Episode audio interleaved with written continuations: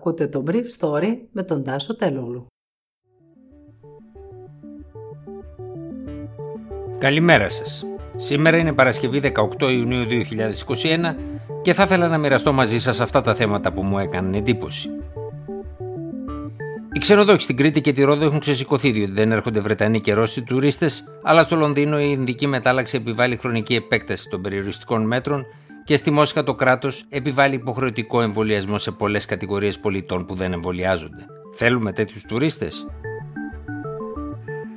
Η Αυστρία αντιδρά στην επιβολή κυρώσεων στη Λευκορωσία στο χρηματοπιστωτικό τομέα, ενώ η Λευκορώσικη αντιπολίτευση γράφει σε 45 ευρωπαϊκές επιχειρήσεις ζητώντας τους τον λόγο επειδή εξακολουθούν να έχουν σχέσεις με το καθεστώς.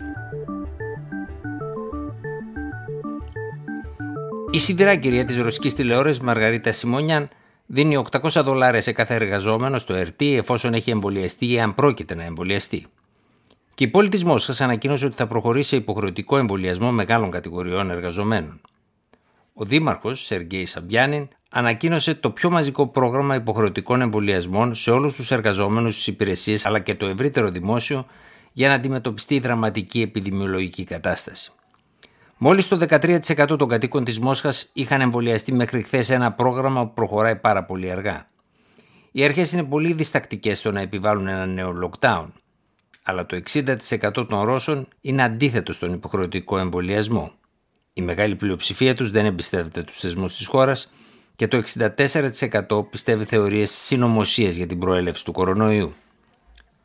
Πάντως, πολλοί ειδικοί, γιατροί, διευθυντές κλινικών αλλά και πανεπιστημιακοί τάχθηκαν χθες εναντίον του προγράμματος υποχρεωτικού εμβολιασμού αποκαλώντας το κίνηση πανικού.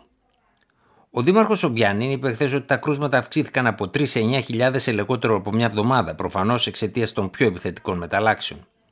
Φυσικά ο Ρώσος Υπουργός Εξωτερικών Λαυρόφ το γνώριζε αυτό όταν συναντήθηκε πριν από τρεις εβδομάδες με τον Νίκο Δένδια στην Νότια Ρωσία.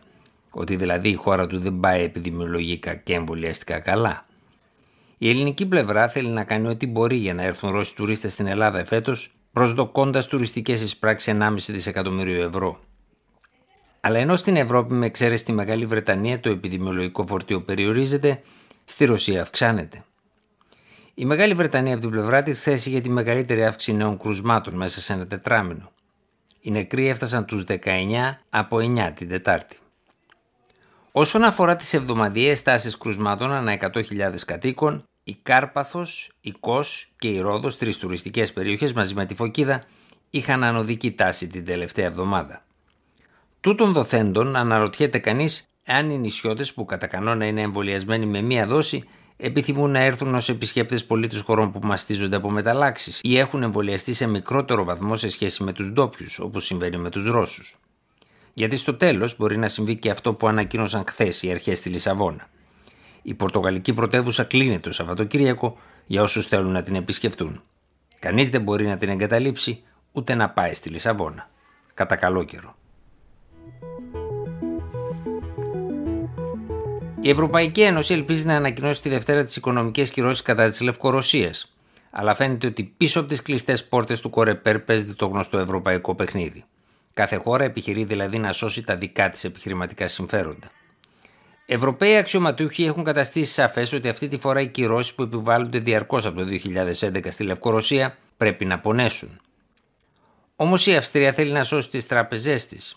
Η μεγαλύτερη εταιρεία κινητής τηλεφωνίας της, η Α1, στηρίζει τα μέτρα λογοκρισίας του καθεστώτος στο Μίνσκ στο ίντερνετ, ενώ 45 μεγάλες γερμανικές, γαλλικές και βρετανικές επιχειρήσεις έχουν βρεθεί στο στόχαστρο της αντιπολίτευσης για τη συνεχιζόμενη δραστηριότητά τους στη Λευκορωσία. Όλες αυτές δέχτηκαν επιστολή από την λευκορωσική αντιπολίτευση που τους ζητούσε το λόγο γιατί συνεχίζουν να επιχειρούν. Όπως γράφει το σημερινό Inside Story, ορισμένες αναγκάστηκαν να διακόψουν ή να περιορίσουν τις δραστηριότητές τους, όπως ο Σουηδικός Οργανισμός Ασφάλισης Εξαγωγών. Αλλά άλλοι επιχειρηματίες, όπως ο Γερμανός Στράουτμαν, που κάνει εξαγωγές γεωργικών μηχανημάτων στη Λευκορωσία, έγραψε σε μια κρίση ειλικρίνειας: Από δουλειές κάτι ξέρουμε. Από πολιτική όχι και τόσο πολλά. Γνωρίζω όμως καλά τη φράση «Πεκούνια non Τα λεφτά δεν μυρίζουν που ισχύει από την εποχή των Ρωμαίων, είπε απευθυνόμενος προς την λευκορωσική αντιπολίτευση. Τα συναλλαγματικά αποθέματα της Λευκορωσίας έχουν μειωθεί δραματικά και η Ρωσία θα πρέπει να καλύψει το κενό που θα ανοίξουν οι νέες κυρώσεις. Αυτές, από ό,τι φαίνεται, θα περιλαμβάνουν τους τομείς της ποτάσας, του πετρελαίου και του ξύλου, τομείς από τους οποίους εξαρτάται το 90% των εξαγωγών της χώρας. Ήταν το Brief Story για σήμερα, Παρασκευή 18 Ιουνίου 2021.